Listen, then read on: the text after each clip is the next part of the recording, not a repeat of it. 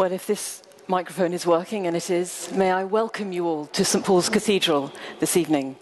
Uh, my name is Claire Foster Gilbert. I'm a former lay canon of St Paul's and co founder of St Paul's Institute. Um, I, I, want just to apologise for those of you who came a fortnight ago to hear uh, our speaker, David Bentley Hart. As you um, perhaps realised, I hope realised then that he simply couldn't get out of the States uh, because of Hurricane Sandy. But we do apologise to you for that. I'm hearing plans for perhaps having him over here next year, so our chance will come again. Could you also raise your hand if you can't hear or if we're not speaking clearly enough? We do. Ah, there's a hand waving here. I don't know if. Is it not loud enough? Uh, the microphone is here. the, the microphone is attached to my cheek. How's that? Right. So I'll introduce our speaker in a moment. But for those of you who've not been to one of our events, events before, let me explain briefly what will be happening. In a moment, Timothy Radcliffe will talk to us about what is the point of being a Christian. If you have a question for him, please write it on the back of your leaflet while he's speaking and hold it up, right up, to be collected. We'll collect questions until about 7:30 do please keep them as brief as you can. We will end promptly at 8 o'clock, and Timothy's books will be for sale here under the dome after that, and he'll sign copies then too. And now it gives me great pleasure to introduce our speaker. Timothy Radcliffe is a Dominican friar and one of the best loved spiritual teachers of our times.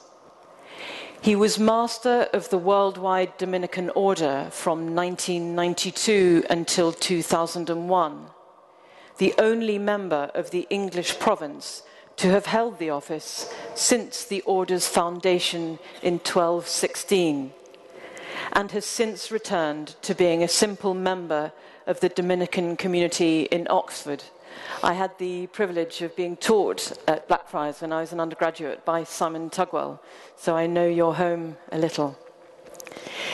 Timothy has taught theology at Oxford University, been involved in ministry to people with AIDS, travelled and taught widely in Asia, Africa, and Latin America, and published numerous best selling books about Christianity and the spiritual life. Timothy is going to talk to us tonight about what is the point of being a Christian, which began with that sharp question being put to him by a friend and ended with him winning the Michael Ramsey Prize for Outstanding Theology for the book he wrote in answer. The demand for him to speak, preach, lecture, and lead retreats all over the world means that he more or less lives the life of a wandering friar. And we are delighted and honoured that he's here to speak to us tonight. Please welcome our speaker.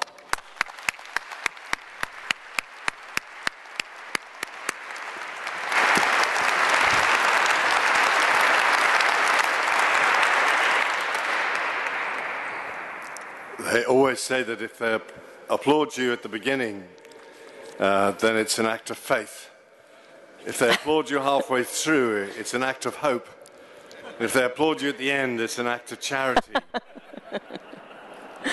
Uh, thank you so much, Claire, for your, your kind words. You're one of our more distinguished ex alumni.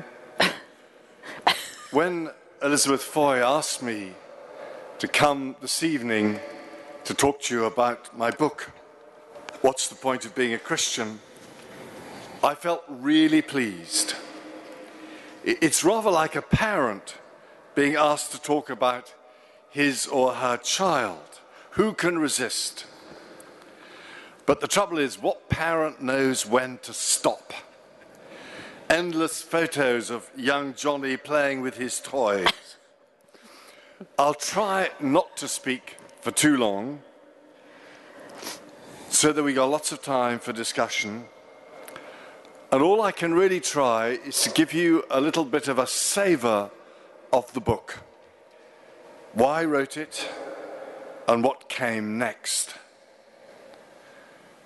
The title of this series is Making the Case for God. And the idea, I assume, is that for many people, belief has become questionable, implausible.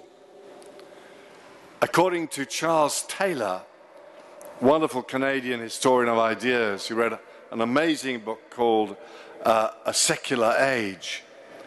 According to Taylor, one of the signs of secularism is not necessarily that people stop believing in God, but that it becomes a sort of option. God's existence is no longer evident, as it's been to nearly all human beings throughout history. So, almost uniquely, I think, in the modern West, we have to argue the case for God. And that was the context within which I wrote this little book. Now, as Claire said, one day I was having a dinner with a friend of mine in a Turkish restaurant, which I didn't actually particularly recommend, uh, with a friend of mine who's a sociologist of religion. He taught at King's here in London, Peter. And Peter kept putting to me the question which his own son returned to time and again. Dad, he said, what's the point of being a Christian? What do you get out of it?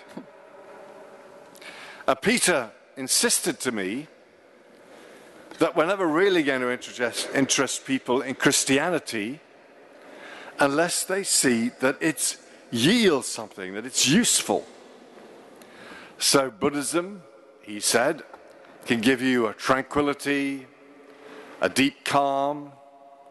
Um, New Age spirituality might mean that you're in contact with the cosmos. Some forms of evangelical Christianity promise you great prosperity. Give to God and you will become wealthy. So, Peter asked me, What's the point of being a Christian? What do you get out of it? Now, I have to confess that initially I was rather resistant to the question. There's something rather grubby about being a Christian because it's going to give you something. It's rather like turning it into a, a lifestyle option, a useful accessory, like aromatherapy, or an entertainment like Strictly Come Dancing. now, I'm not a Christian because of what I get out of it, but because I believe it to be true. The point of religion is God. And I don't worship God because it's useful, but because God is God. God isn't part of my life support system, like having a good dentist or a fitness trainer. Trying to make God relevant to my needs sounds almost blasphemous. Everything's, the, the relevancy of everything has to be judged in relationship to God. But then I thought a bit further. If the truth of Christianity is at all significant, it must make a difference in your life. There must be something about the life of Christians which is provocative, inexplicable, which makes people pause and wonder. It certainly isn't that we are any better than anybody else. That would be an odious claim and is evidently untrue. And anyway, Jesus said, I came to call sinners not the righteous. And he goes on doing that. So, what difference does it make? And what I argue in this book is that Christianity should touch us with a sort of strange freedom, a paradoxical joy, and an odd sort of courage. Now, let's, and various other things, but I won't go into those this evening. Let's begin with freedom. In February 2000, I was visiting uh, the Order in the Czech Republic. And we had one evening in a little town in the south of the country called something like Znojmo. And we had the usual sort of feast, you know, when Dominicans gather together, lots of beautiful beer and slivovitz and fantastic Czech sausages. and then, sorry, I'm not 100% well. And then it was the time for the discussion. And there was a young woman with a number of, of young children. And she said to me, Timothy, how can I convince my kids of Christian moral teaching? she obviously had the same problem many parents in the West. Now, to be honest, I didn't know how to answer that question. So I niftily passed the question like a rugby ball down the line to my assistant for Central Europe, a chap called Wojciech Giertych. Wojciech is a Pole professor of theology at one of our universities in Rome, and he's now the Pope's personal theologian. So this isn't any old wishy-washy liberal like me. he is, in a way, the top theologian in the church. He is the one who makes sure that the Pope doesn't say anything wrong. Quite successfully, unfortunately. but it's, it's nice to see your assistants doing well, isn't it? Anyway, Wojciech went over to a big blackboard and he drew a, little square in the corner. And he said, Now, inside that square, imagine you've got all the commandments. Is that what morality is about? And everybody said, Yes. And Wojciech said, No. And then he drew a great big square, five times as big. And he said, All the rest, all that space is freedom. He said, God isn't actually very interested in commandments. All of moral theology is about teaching you to be free. That's the teaching of the Gospels. And even more important, of course, is the teaching of St. Thomas Aquinas. Now, this answer fascinated me because it's in direct contradiction to the normal understanding of Christian morality that you get anywhere, which is that it's about obeying rules, especially the Ten Commandments. I, am reminded of another Polish Dominican who, on the night before the Battle of Monte Cassino, looked out of his tent and he saw thousands of Polish soldiers who wanted to come for confession. What could he do? So he made them all lie on the ground with their heads down. And he read out the Ten Commandments and he said, If you've broken one of the commandments, wag your left foot. and with your right, indicate how many times. but here was another Polish Dominican with, with a, a much more fresh and liberating understanding of morality, the liberation of the human person. So I decided that when I had a sabbatical, I would go to Berkeley in California and study the moral theology of Aquinas. And what you find is, in fact, all about forming us to be free and to share God's joy.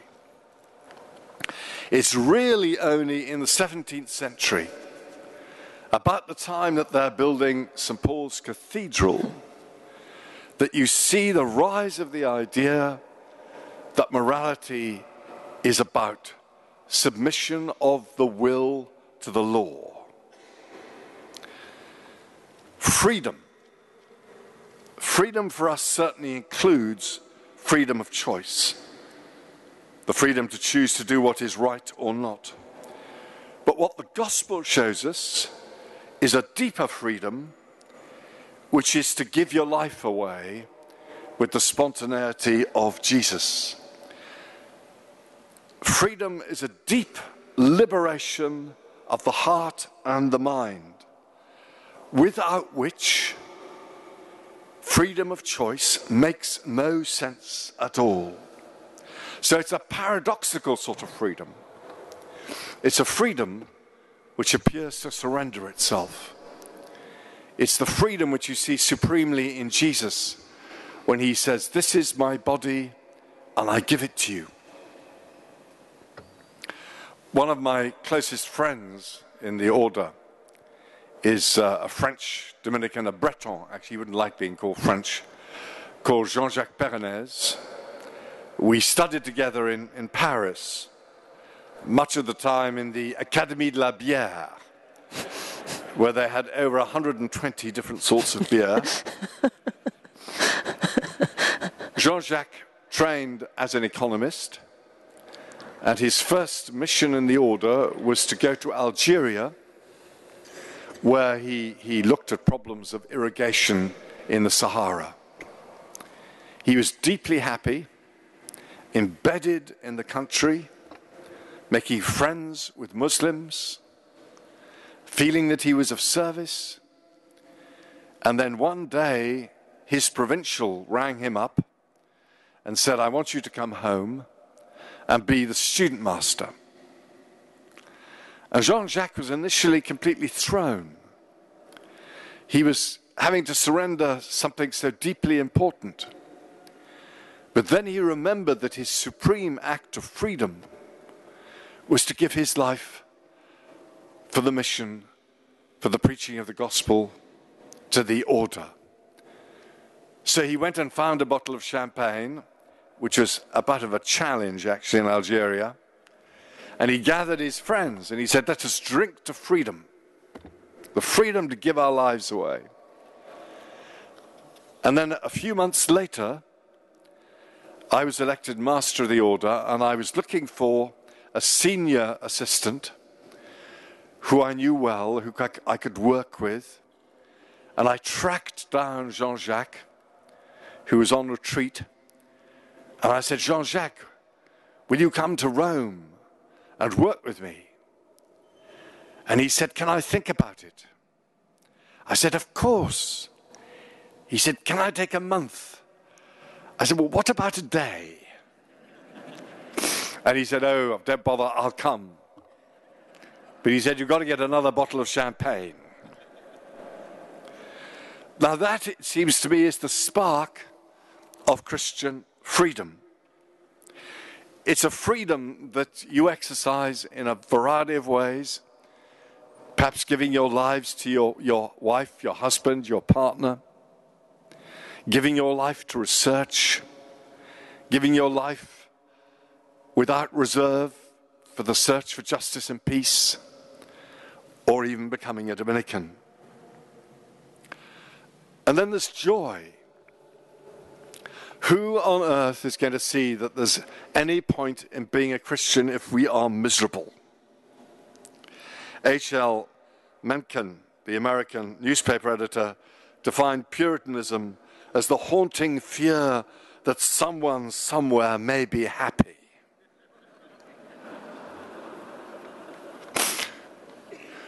Dorothy Day, the founder of uh, the Catholic worker movement, she said, It's joy that brought me to faith, joy at the birth of my child 35 years ago.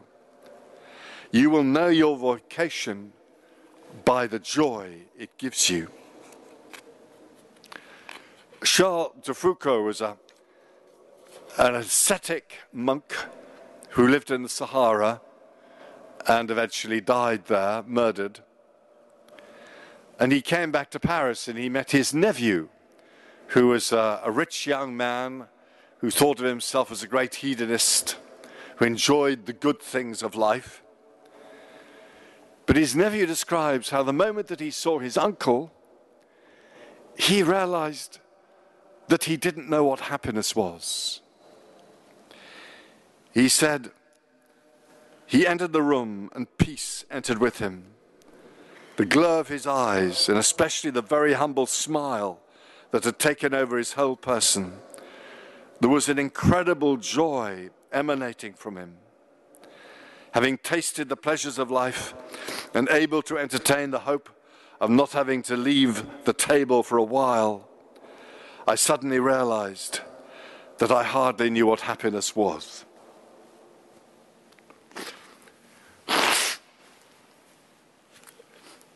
It's certainly not having a bad cold, I can tell you. We believe that, that human beings are made for happiness. That is God's will, and His will will be accomplished. It's said that when St. Francis preached to the fish, even the fish were happy. Though naturally, as a Dominican, I would like to wonder how you can tell a sad fish from a happy one. Young people want, above all, to be happy. But the happiness that young people seek is fragile and threatened. It has to be fought in a world with as much violence, sexual abuse, drugs, inner city desolation, collapse of the family, and maybe a whole lifetime of unemployment. A recent book that I've only had time to glance at by Harriet Sergeant is called Among the Hoodies My Years with a Teenage Gang. And it shows you the utter desolation of so many people in our world. And this is a happiness which is all the harder to obtain because it's an obligation. You have to be happy. You know the way that uh, shopkeepers say increasingly when you buy anything, enjoy. It's not even an option. To my daily fury, the honeypots of Blackfriars have enjoy written on the lids. It infuriates and ruins my breakfast every day. When the aeroplane takes off, they sit back and say, sit back, relax, and enjoy the flight. And if one does feel sad, then this is seen as failure. A survey conducted by the Church of England of the young, aged between 15 and 25, said sadness is not easily acknowledged in the face of achievable happiness. For this reason, sadness may be a powerful source of hidden shame and loneliness for young people. One reason for the epidemic of suicides in our society is people feel that when they're sad, they're failures. So we are called to embody the beginnings of the joy of the kingdom. But again, it's a paradoxical joy because it embraces the opposite, which is deep sorrow. The most joyful saints are always those who know how to sorrow.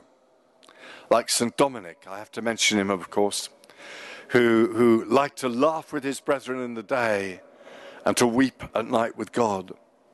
Or St. Francis of Assisi, who was the, the poverello, the joyful little poor man, who was also the man of the stigmata of the cross. The opposite of joy isn't sorrow. I don't think that you can begin to know what real joy is until you've been touched by the suffering of the world. A joy which is blind to what people live is simply hardness of heart.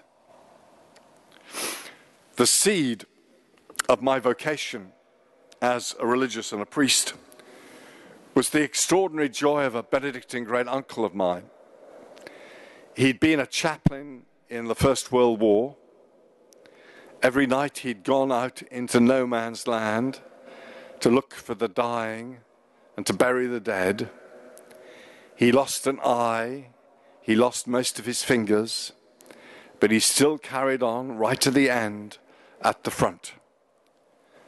But when you met my great uncle, my Uncle Dick, you were bowled over by his inexhaustible joy. I think if people can glimpse that, then they might see something of why we are Christians. Finally, at this stage, I just want to mention courage. Courage is not being unafraid. According to St. Thomas Aquinas, it's being it's not being the prisoner of your fears. I suppose the greatest fruit for me of, of my nine years as master of the Dominican order was meeting men and women all over the, the planet who lived in situations of great distress with vast courage. I'll just mention one example, but I could give a whole talk on it. One of our brethren, Henri Burin des Roziers, is a lawyer, and he works in Brazil combating slavery. There are vast estates the size of Wales uh, where rich landowners basically capture poor people and keep them captive. I remember one case of a couple who tried to escape. They were hunted down by dogs, and then they were cooked, and then they were fed to the pigs. Henri takes these people to court. And now, finally, he's beginning to have some success. He was rather chuffed when one rich landowner put $30,000 on his head. But he rang me the other day to say how sad he was that he's been devalued. he's only worth $20,000 now. Well, I stayed with Henri, I didn't realize that he put me in his room for the night. He said he never slept a wink because if they'd come to kill him that night, they'd have got me instead, which would have been a bit embarrassing. So, freedom, joy, courage, all these are find expression in our hope. And our hope often takes the form of song. Songs that keep the pilgrims walking. I came to preach here at St. Paul's not so long ago. Maybe some of you were here. I was asked to preach on the feet on St. Stephen and St. Paul. And I invoked the example of an extraordinary film, which I hope you've all seen Des Dieux des Hommes, of gods and men. The story of this little community of Trappist monks in the 90s, living up in the Atlas Mountains, deeply embedded in the Algerian people who finally find themselves engulfed in violence. The violence of the army, the violence of the terrorists. And there's an extraordinary scene where they're gathered in the chapel, nine fragile, mainly elderly men, and this helicopter is hovering overhead with its terrible, violent beat. And all they can do is they sing. They sing, O Père des Lumières, O Father of lights, eternal light and source of all light. You illuminate us at the threshold of night with the radiance of your face. The shadows are not shadows for you, for night is as clear as the day.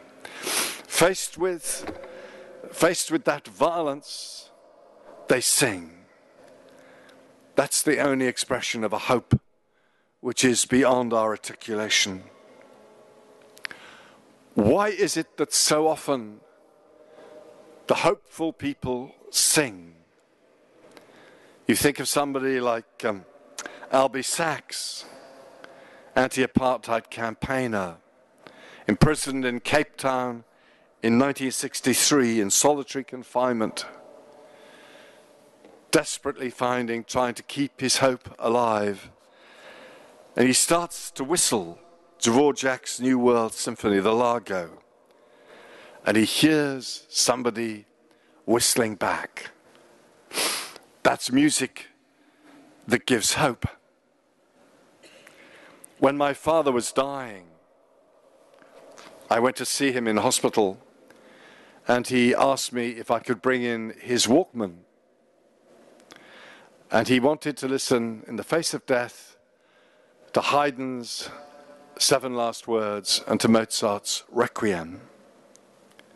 Faced with death, you want music. So it's not surprising that Lenin wasn't very keen on music. He said, I can't listen to music. It makes me want to say silly, sweet, sentimental things and pat people on the head. But you have to beat people's heads mercilessly. One of the ways that we make the case for God is through music, especially in places like St. Paul's Cathedral. Now, so that's very briefly the book. A few months after it had been published, I had another meal with Peter. And this time, thanks be to God, not in a Turkish restaurant. And he told me that his son had read the book. He didn't know that the book was written in answer to a query of his own son. And his son said, well, that's all very well. I enjoyed the book. It wasn't bad, really. I can see Christ is amazing. Uh, but you know, institutional religion is so dull. Why should I go to church? What's the point of dragging yourself off to, out of bed on a Sunday? So, drat it, I had to write another book. Why go to church? And I can't help resist telling you the story at the beginning. You've, some of you may know it, obviously, about the mother who went in to wake up her son. She said, Get up, get up, it's time to go to Mass. Ten minutes later, no sign of him. So she went back again. You've got to get up. And he said, Oh, mother, why? It's so boring. And she said, You know perfectly well that you must go to Mass on a Sunday. And secondly, you are the bishop of the diocese.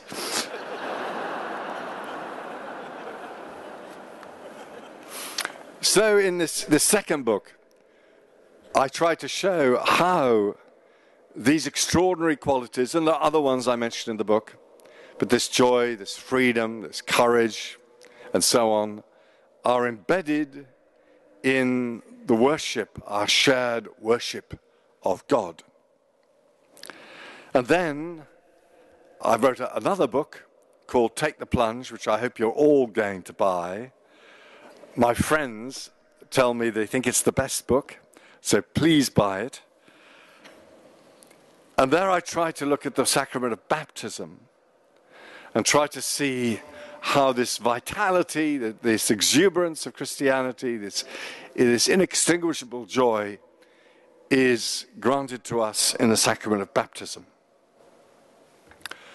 But since then, since I wrote that book, which is about uh, six months ago, I have begun to see things differently. I've moved on a little bit. And I think the question that I would put now making the case for God is that we have to find a way of touching people's imagination. A few months ago, there was a debate at Oxford between the Archbishop of Canterbury, Rowan Williams, and Professor Richard Dawkins, the aggressive atheist though I have to be careful about saying that. Once I used that phrase in a lecture, and I got a letter saying, How dare you call us aggressive, you miserable little. dot, dot, dot. And that's before she got aggressive. It, it, was a fascinating debate. I, I really felt that nothing that Richard Dawkins said any of us could really disagree with. He gave a brilliant, fascinating scientific explanation of so many features of our world that we would simply have to accept. And you could see that Rowan Williams made, as he would, the good, courteous man that he is, made the effort to enter his scientific imagination and meet him there. But what was evident was that Dawkins could not make the opposite journey. At the end of the debate, Rowan talked with great eloquence about the, the infinite mystery of love, about gratitude, but you could see that Dawkins simply couldn't get it. He couldn't imaginatively enter Rowan's world. It's like somebody who's has no musical sensitivity trying to understand the music of Bartok. I'm a great fan of a Korean Dominican painter called Kim En Joong, who paints these wonderful, great, extravagant canvases, abstract, with lots of, of vibrant color, reds and yellows all over them. And I remember taking my mother to see a vast one that I had in my office in Rome. And she looked at it and she said, Oh, Timothy, she said, it looks a, a bit like your habit after an exceptionally dirty breakfast.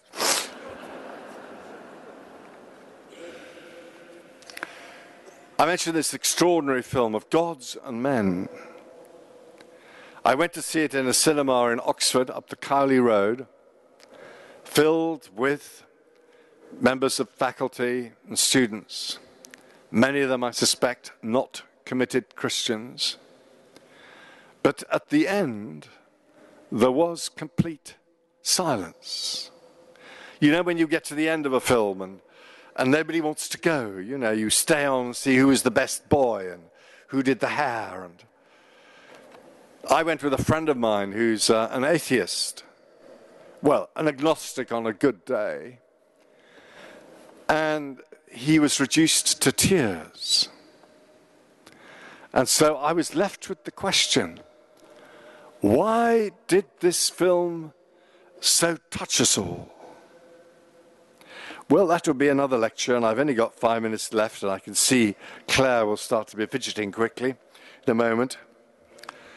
I would say fundamentally, it is because of the extraordinary dramatic story that it told.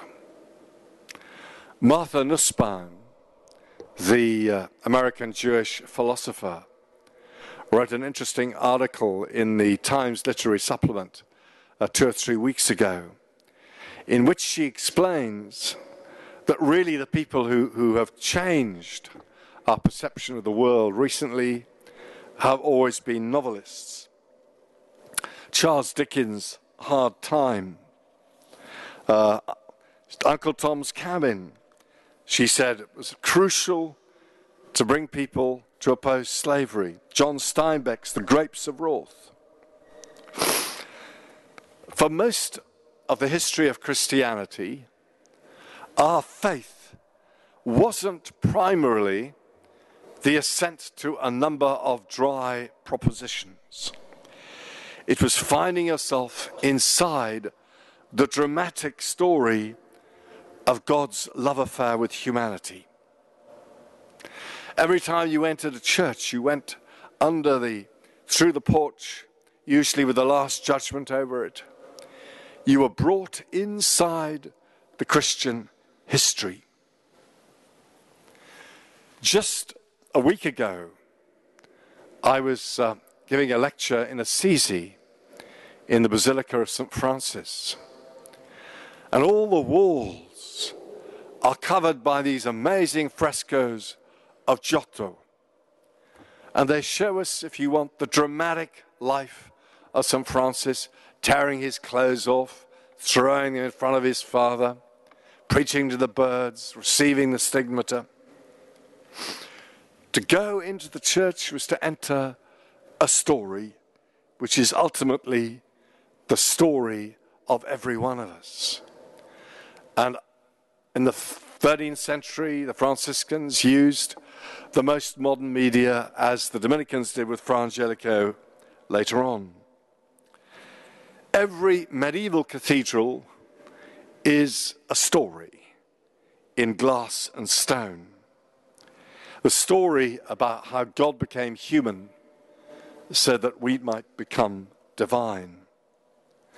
And Charles Taylor argues that in the 16th, 17th century, particularly in Northern Europe, we lost this dramatic story of divinization, of transformation. Other stories captured our hearts. Stories of scientific progress, the great story of the Enlightenment, stories of imperialism and conquest. But without that great drama, Christianity is in danger of becoming either a vacuous spirituality, you know, light a few candles and dance around and a bit of Myers Briggs psychology, or an empty, hard moralism. So I think one of the reasons you can argue that people started writing novels is because Christianity no longer provided a great drama for us to live. So I think we have to make the case for Christianity, make the case for God, by discovering again the great drama of our death and resurrection. In the Renaissance, they took crazy, odd people, you know, like Michelangelo and Caravaggio, difficult people who had odd views, but they were unafraid to get the most creative people and ask them to tell the story. Just as the Dominicans in the early 20th century France, I think particularly of somebody, somebody called Couturier, who founded L'Art Sacré, he got involved with people like Matisse, Le Corbusier, Braque, and he got them painting for the church, even if they didn't really believe. And I think we have to have that courage to be involved with the most creative people, the most creative musicians, or filmmakers, or bloggers, or web designers, or whatever it may be, and be unafraid if occasionally, you know, they do slightly crazy things. So, unless we have that courage, we're not going to make the case for God today. Thank you very much.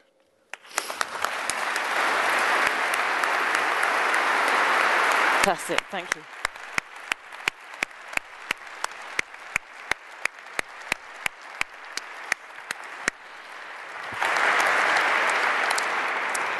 So the deal is, um, I get to watch telly here, and, and you ask questions. No, actually, the questions are coming up on this screen, um, uh, uh, and there are already a few here. Um, uh, we want some wild and risky questions. And uh, what we're going to do, sit down again, is we're just going to have a couple of minutes for you to sit quietly, reflect on what you've heard, let the wilder and riskier questions bubble up. You don't have to say who you are, um, and we'll continue to collect them and give uh, Timothy two minutes rest.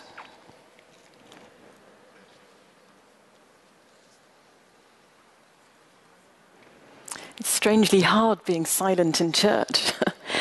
so, um, I wanted to pick up um, riskiness, actually, and I think um, you want to go to.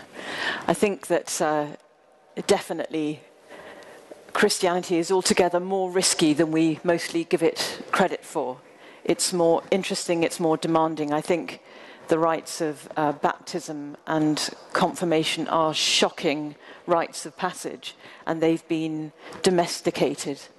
Um, would you just say something about that, something about the riskiness of being a Christian?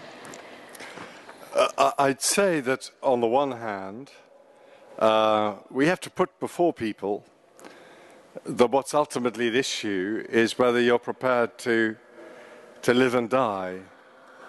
Um, I'm always very moved when I go to Africa and I visit the cemeteries uh, around our priories, and you see people going out in the 19th century usually dying by the age of about 32, 33. It costs everything. Uh, and Christianity, of course, in the, in the first centuries, uh, one of the reasons I think that Christianity won the admiration of the Romans was because they saw we were prepared to die. We witnessed with our lives. But it, can but, I just interrupt? We aren't, on the whole, being asked to die for our faith, at least not in the West. Does it take that? well, how, can, how, can, we in this cathedral or in the streets of London be risky with our Christianity? well, yeah, that's a good question. What I was going to say is, is we have to counterbalance that sense of, of asking everything with, I think, a wide open acceptance of people who may be fairly mediocre. And I think this is a really, really difficult thing to do. I don't think we want a Christianity which is elitist. Uh, we don't want a Christianity where you, you, you have big barriers to shut out the people with, with lots of questions and doubt and so on. They have a place. So I think it's a very delicate thing about how you combine some sense uh, of the riskiness of Christianity with, if you want, the hospitable welcome that Jesus gives to people who just turn up and want somehow to belong in some undramatic way and um, maybe often um, unheroically. But then, of course, you ask the second part, Claire, which is what about the riskiness here? Uh, I, I, think there are different sorts of, of risk, really.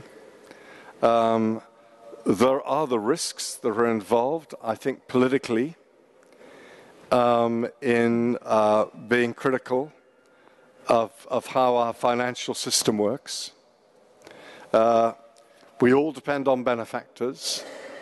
Uh, we all uh, are wanting to befriend people uh, who will help us keep St. Paul's up and Blackfriars and so on. And I think uh, some courage is required to speak, if you want, honestly about the failings of our own society. Um, I, I, think uh, that uh, there is a temptation to emasculate uh, our Christianity and make it as if it's all just about nice Jesus.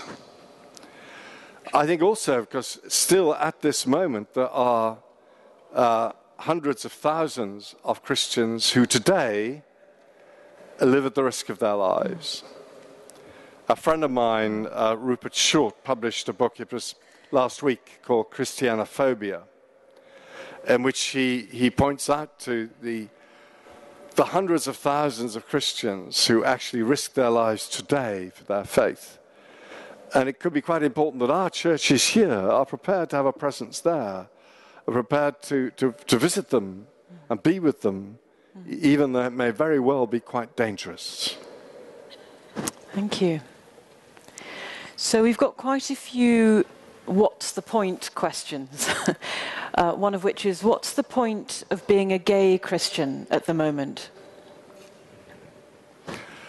That's a good question.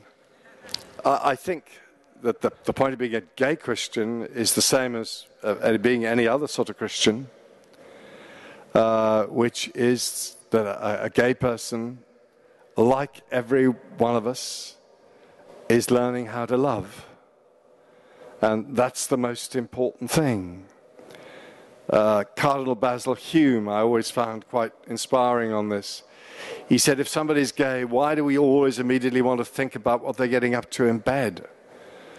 Uh, the most important thing about anybody who's gay or straight or uncertain or confused is that they have the capacity uh, to love another and that God is in that love. God is in the love of two gay people just as much as He's in any love. Um, and so, uh, and I think that that's why um, the church would collapse if we didn't have gay Christians. Uh, so often, gay Christians uh, are among the most creative people, the greatest friends that we have.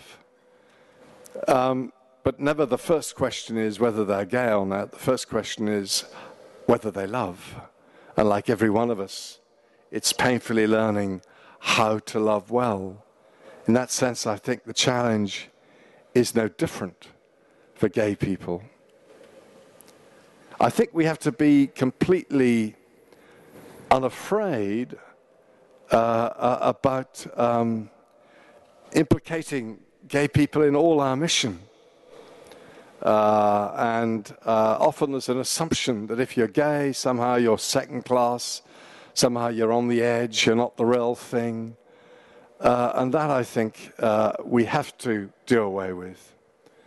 I was very pleased to see that the Archbishop of Canterbury elect made clear that Christianity must have absolutely nothing to do with homophobia. Um, thanks be to God. Thank you. Uh, and this question has come up from quite a few people, so I have to ask it, um, which is what's the point of belonging to different kinds of church? I guess we all want you to be an Anglican, basically, but what's the point of belonging to different, kind, to different denominations? I long for us to find Christian unity together. Uh, I do believe that uh, the resurrection was the triumph of love over hatred and of unity over division. And so it seems to me that as a Christian, I must, I have a, an absolute moral imperative to seek the unification of all Christians. Because this is an intrinsic part of being a Christian, is that we be one. Let them be one as we are one. Jesus says in chapter 17 of St. John's Gospel, just to show that Catholics also read the Bible sometimes. now, unfortunately, because of our failures, uh, there have been splits and divisions in the church pretty well from the beginning. And this is deeply tragic. Uh, I think the first thing that we have to, to recognize is the way in which we have caused these ourselves. I know that as a, as a Catholic, uh, and I deeply love my church, even though it drives me crazy often, uh, I have to face the failures of my church, which have contributed to Christian disunity. Um, uh, I think myself that we cannot have a real gathering together of us all into one body until we're all transformed. I can see the transformation that's needed in my own church, which is uh, considerable devolution, decentralization. We have to reinsert the Bishop of Rome into the College of all the bishops. I, I can, I could tell you um, at, at tedious length what I think we have to do. Steady on, steady on. Because there's another question here which says, What should the Church of England learn from the Dominicans? ah. I remember when I went to the Lambeth conference, I had the tremendous pleasure of being uh, at the Lambeth conference from beginning to end which I think will get me into heaven. and about four or five times a day, an Anglican bishop would say to me, It must be rather good for you Catholics to see democracy in action. You don't know much about it.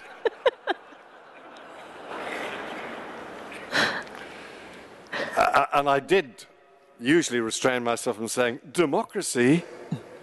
You haven't begun to get it. I think in the churches, I, I, think you in the Anglican Church have a very fine tradition of debate and voting. And I'd say that in the order, we make a profound link between debate and reasoning and trying to understand those with whom you differ. Uh, one of our, um, our boasts is that we've never divided as an order. The other orders have divided and fragmented and split into little groups. We've always remained one.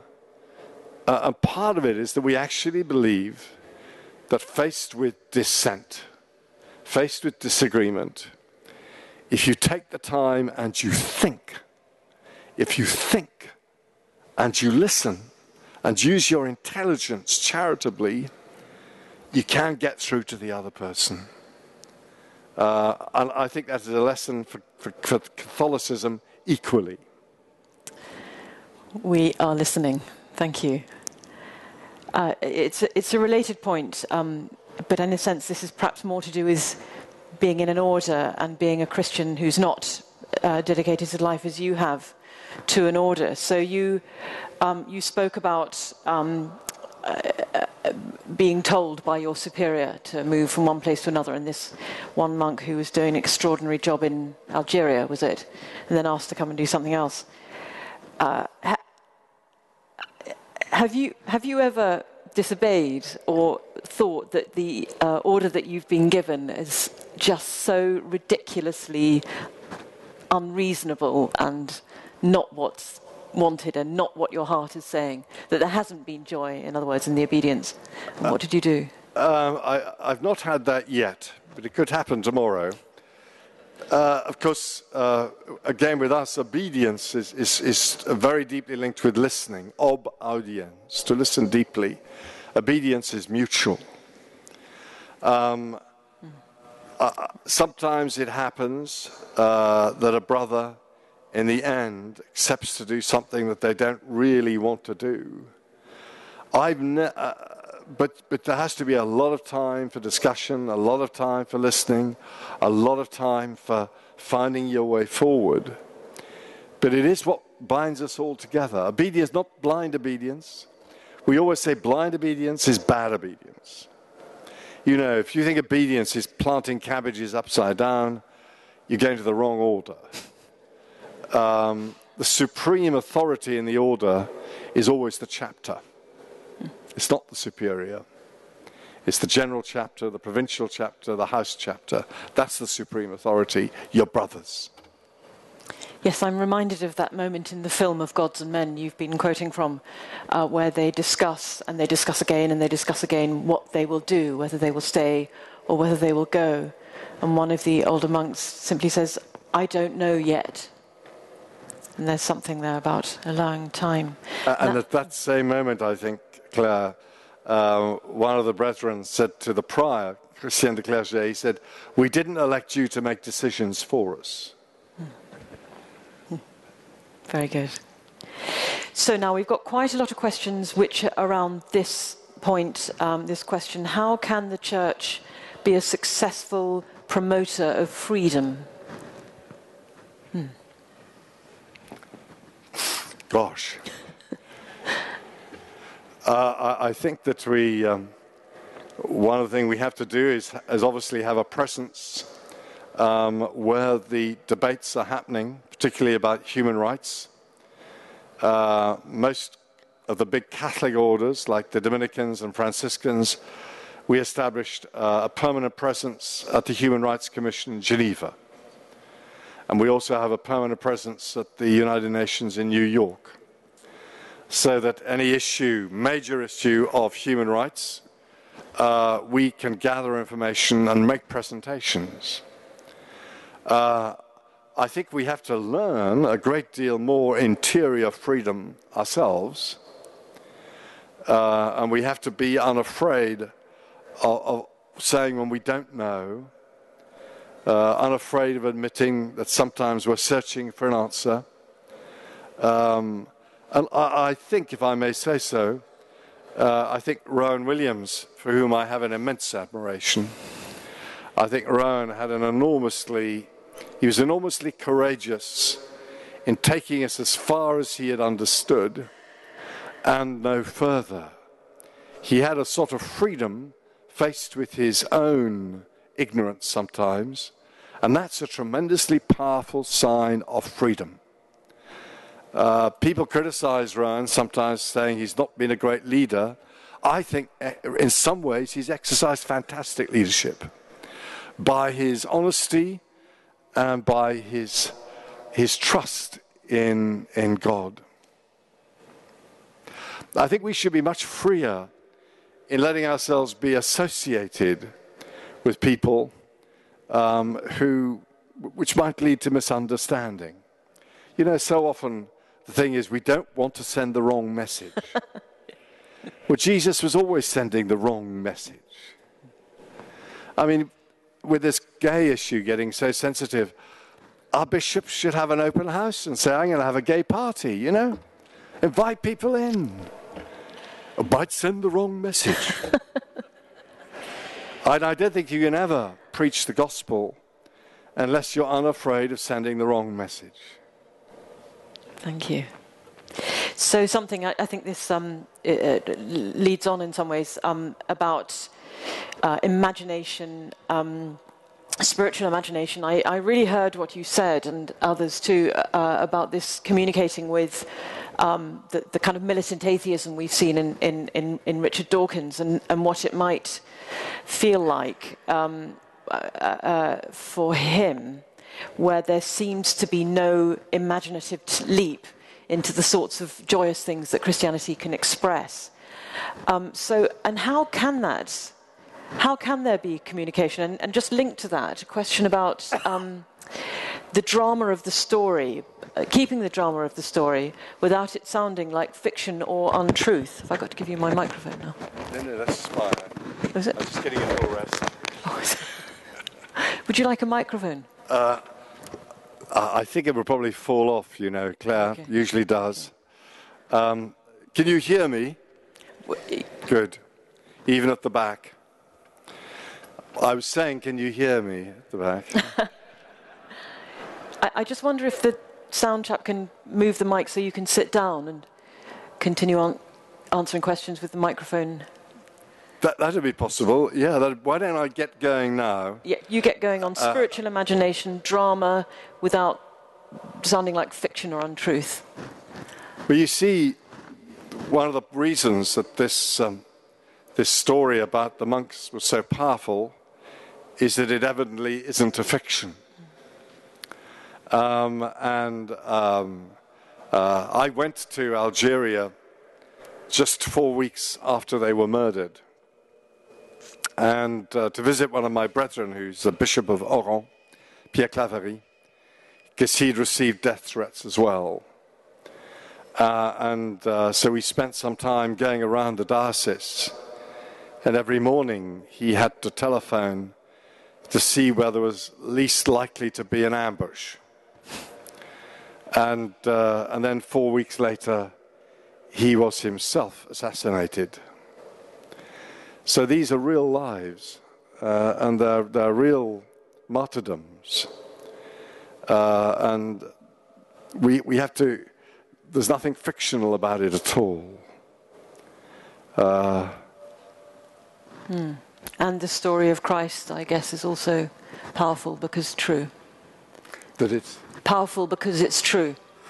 Yes, because you, you have to see, and this is the tricky thing at the beginning, how the way that each of the four Gospels is imaginatively true in a different way. They're not true in the same way. Mark's wonderful, spare, compressed account, quite ascetical, isn't true in the way that John's gospel is true. Uh, they, it's, it's, like comparing opera and a, and a string quartet. Uh, and the difficulty is that we live in a very literalistic culture. Uh, science, less so now, I think, and I'm not a good scientist. I think there was a moment when science tended to, or at least our misunderstanding of science, push us towards a terrible literalism. So, um, which is where you get the birth of, of, of, biblical fundamentalism at the end of the 19th century.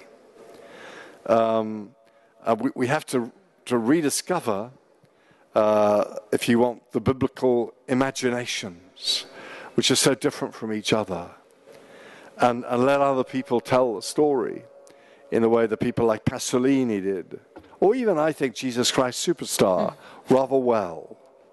Not, I thought, that uh, rather awful Passion one, you know, by that American actor, I forget his name, The Passion. I didn't like that. Um, Mel Gibson, thank you. uh, exactly, thank you. Uh, I, I, think it, the, the implausibility of Christianity is in some way linked to the fact that artistic creativity is not an ordinary thing in our culture. I think that it should be an ordinary part of being a human being, is that you paint and you compose and, and you sculpt and you dance or whatever. Act. Act. And human societies normally recognize that this is an ordinary thing. I remember when I went to the novitiate of the order in Guatemala, every one of the dozen novices had made something artistic for me. I mean, it wasn't great art, it wasn't Michelangelo, uh, but that didn't matter. And it's because we've delegated creativity so often to experts that we tend to, to read the world in plodding, ploddingly literalistic fashion. Hmm. Thank you. Sit down. Behold, my Redeemer cometh. oh, thank you so much. Do you want to just speak into it? We could. S- we can see. Is that working? Can you hear? Oh, yes. Breath. And there was a small wind. So, uh, in many ways, Jesus was the ultimate subversive. Is there a place for subversives in the churches today? Absolutely. Uh, we got lots of them in the Dominican order. I, I think there are different forms of subversion, aren't there? Uh, there is the sort of cynical subversion, uh, which simply undermines the negative word, the deflating word, the destructive word. And for that sort of subversion, I, I do not think that we have a place. Uh, I think there is a big place for people who will try to take us where we haven't gone before. Um, Meister Eckhart, uh, another Dominican, 14th century German Dominican, he said, You cannot find the truth without a hundred errors on the way. And so we have to give people the space to try things out, to turn things upside down, uh, and uh, find their way to some new truth that we hadn't suspected before. So we need that sort of creative subversion, which is often to be found uh, with the artists. Max Ernst in 1923 uh, produced a painting, a famous painting of Our Lady spanking Jesus. and people were so shocked, it had to be removed from the exhibition and locked up for its own protection.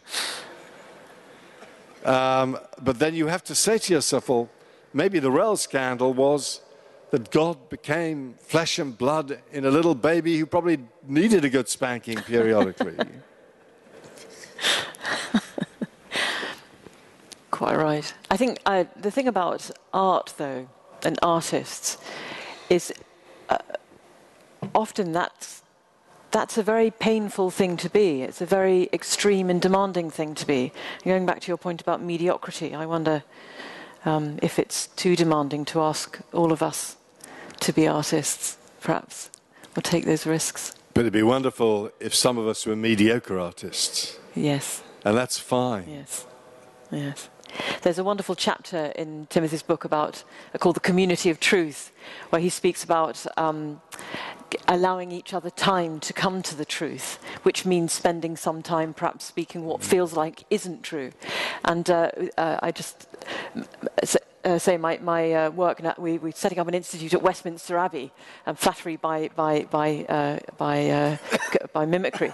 Um, and one of the questions that that's coming up there, um, amongst uh, parliamentarians in particular, because of our location, is this desperate hunger and need they have for time to get it wrong before they get it right, because every word that's spoken is in the glare of publicity. And it's such a tough thing to ask of our leaders that they should be right all the time on message instantly. How, actually, how can that possibly be possible? Truth takes time, as Timothy argues in his book, takes time to reach. Um, it's, a, it's a discipline, um, not just something that you have or you don't have.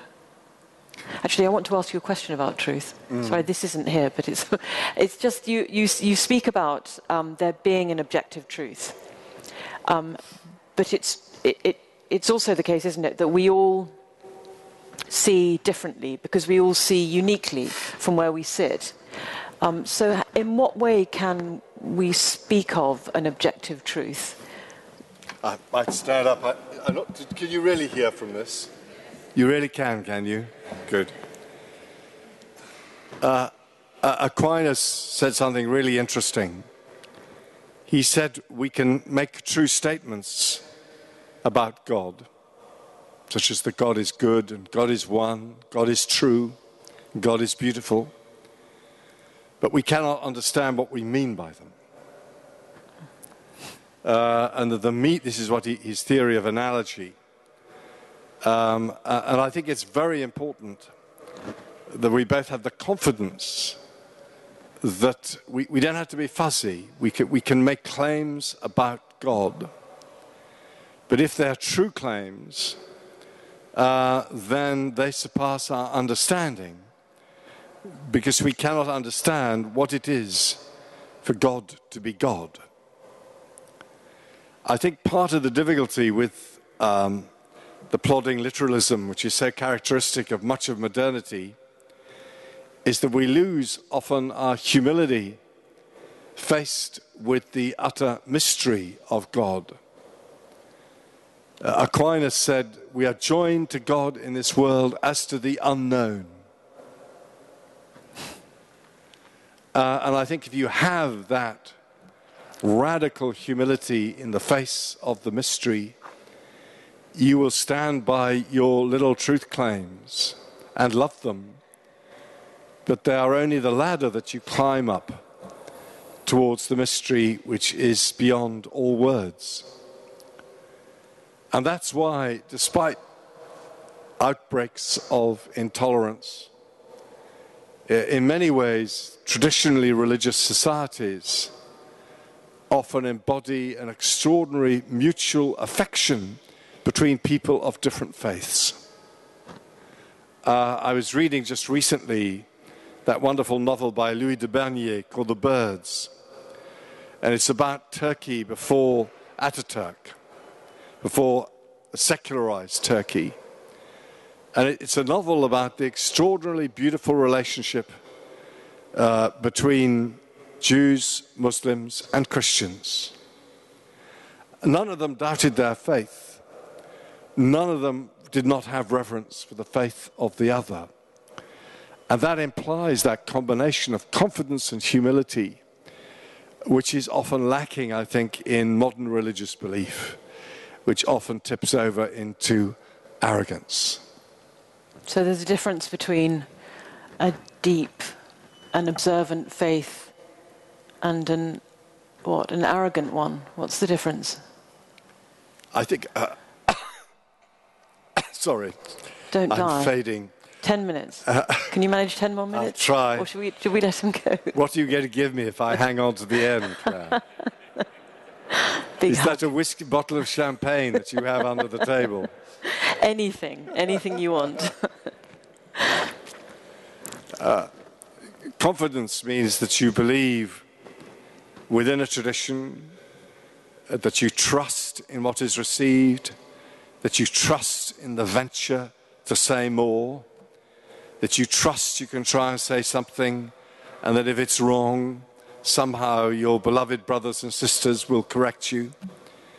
There's a difference between that and the arrogance of those who got it all wrapped up uh, and are out to spot your errors um, and are looking out to ensnare you, which, as you remember, is one of the things that the devil does in the Old Testament.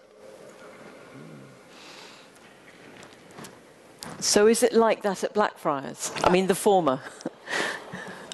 Well, you're an ex pupil of ours, Claire. I just popped in from time to time and listened Right. to Simon Tugwell. You're all very welcome to enlist, you know, and very reasonable prices. I mean, it's, it's such a wonderful thing um, to see a, a, a, a group of um, monks or, or, or nuns together supporting each other in this way in a community of love. But we're all also human as well, and we're also all capable of arrogance and conceit and fear, defensiveness. There was a wonderful moment in Of Gods and Men where Christophe, the youngest monk, is washing up with um, Luke, who is the eldest. And uh, anyway, they have a bit of a quarrel, and at one minute you see Christophe turns and he basically says, Oh, F off. And Luke just raises, Ah, c'est la vie, c'est comme ça. and I thought, Oh, yeah, I mean, I can spot uh, a pseudo monk in a nanosecond. And I thought, oh, this chap knows what religious life is like. Uh, I, I think that if you live together uh, closely, uh, then you cannot take yourself too seriously, rather like in marriage, I imagine. Um, if you live that closely with a number of brothers, the moment you become pompous, they will tease you. I think, I think pomposity is incompatible with religious life. You might be able to get away with it, I think, as a diocesan clergyman or woman. You know? Uh, but with our brethren, they know what you look like when you get up and brush your teeth in the morning, and uh, they go into your room and see the tip, and uh, and they've got memories that are very good. So I think that if you live together, uh, you, you can only do it because actually you, you, you laugh a lot. Uh, and when I was uh, master of the order, and uh, a cardinal came to see me, and he said to me, he was getting his red hat, you see, so I, I gave him a nice lunch at, at our HQ. And he said to me, Now, Timothy, you know how lonely it is at the top. And I said, No, not with us. you can't be one more than one of the brethren. It's impossible. If you became more than one of the brethren, you would be reminded of who you are very rapidly. Thanks be to God. Is it more important to be a monk than a priest? I- I'm actually a friar. Oh, what's the difference? A friar is a brother. I, I I didn't actually want to be ordained. Uh, I, I can tell you, a, a little bit of me is highly suspicious of anything that smacks of clericalism, uh, clerical superiority. Uh, and I joined the order to be one of the brethren. Uh, and when it came up to ordination, uh, we are, most of the brethren are ordained, and I, I became very nervous uh, and uh, resisted. Uh, and I accepted ordination in the end because uh, I was one of the brethren, you know. Paradoxically, uh, as one of the brethren, I really saw that I should accept ordination. But for us, if you're ordained, you have to find a fraternal way of being a priest. You have to find a way of being a priest which has no, none of that awful tendency of clericalism which you find in every single Christian denomination. Uh, I, I, I learned to accept and even to love my priesthood really in the confessional, hearing people's confessions, because people come to you in desperation and you realize that the, everything that they've done, if you haven't done it, you could have done. and that you're beside them.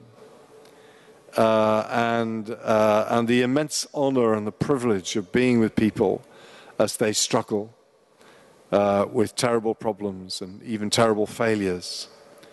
Um, and it seems to me that the only point of being a priest is that you have no superiority. Thank you. Got one more? Have you ever had a time in your life when you've thought there wasn't a point in being a Christian? If so, what happened? Funnily enough, I did.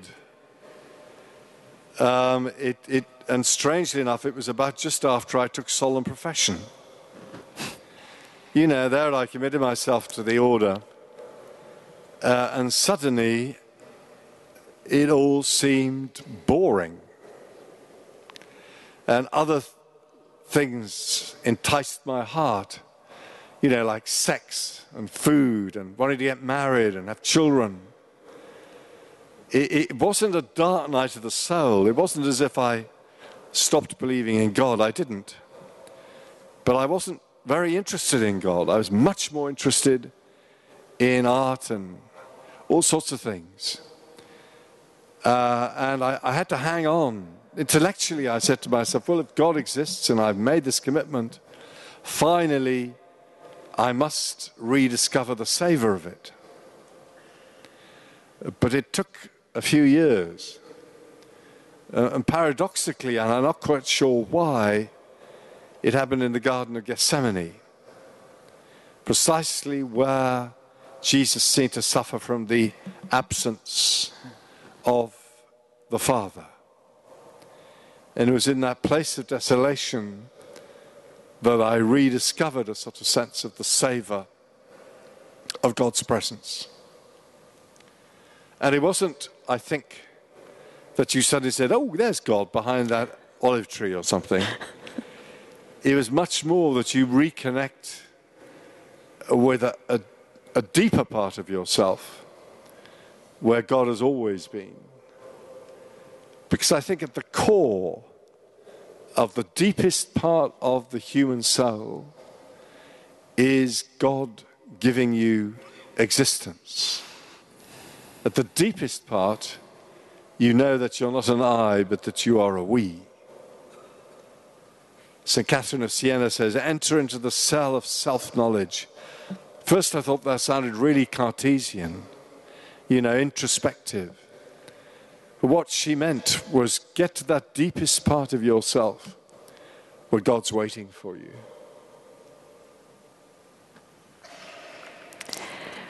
Well, Timothy, you've been absolutely stunning tonight, considering you not been well, and we have worked you incredibly hard. And I feel that you've given to us from the depths of your soul, and certainly my soul is moved, and I expect the souls of many of us in this under this great dome are, are, are equally moved. Thank you so much.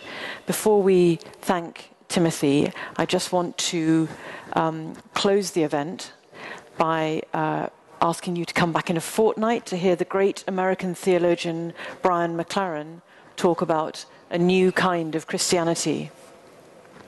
A film of this event will be up on our website shortly, and previous ones in the series can be seen there now. Uh, the books are here on my right. Timothy, I think, can you bear to stay in? Oh, yes, everyone that's bought will make my bursar happy. we'll be sitting there, so if you buy your book, and is this right, Elizabeth? And then you go over there to um, have it signed by Timothy. Um, and it leaves me now just to thank Timothy from the bottom of all our hearts. Thank you. Thank you. Are you all right?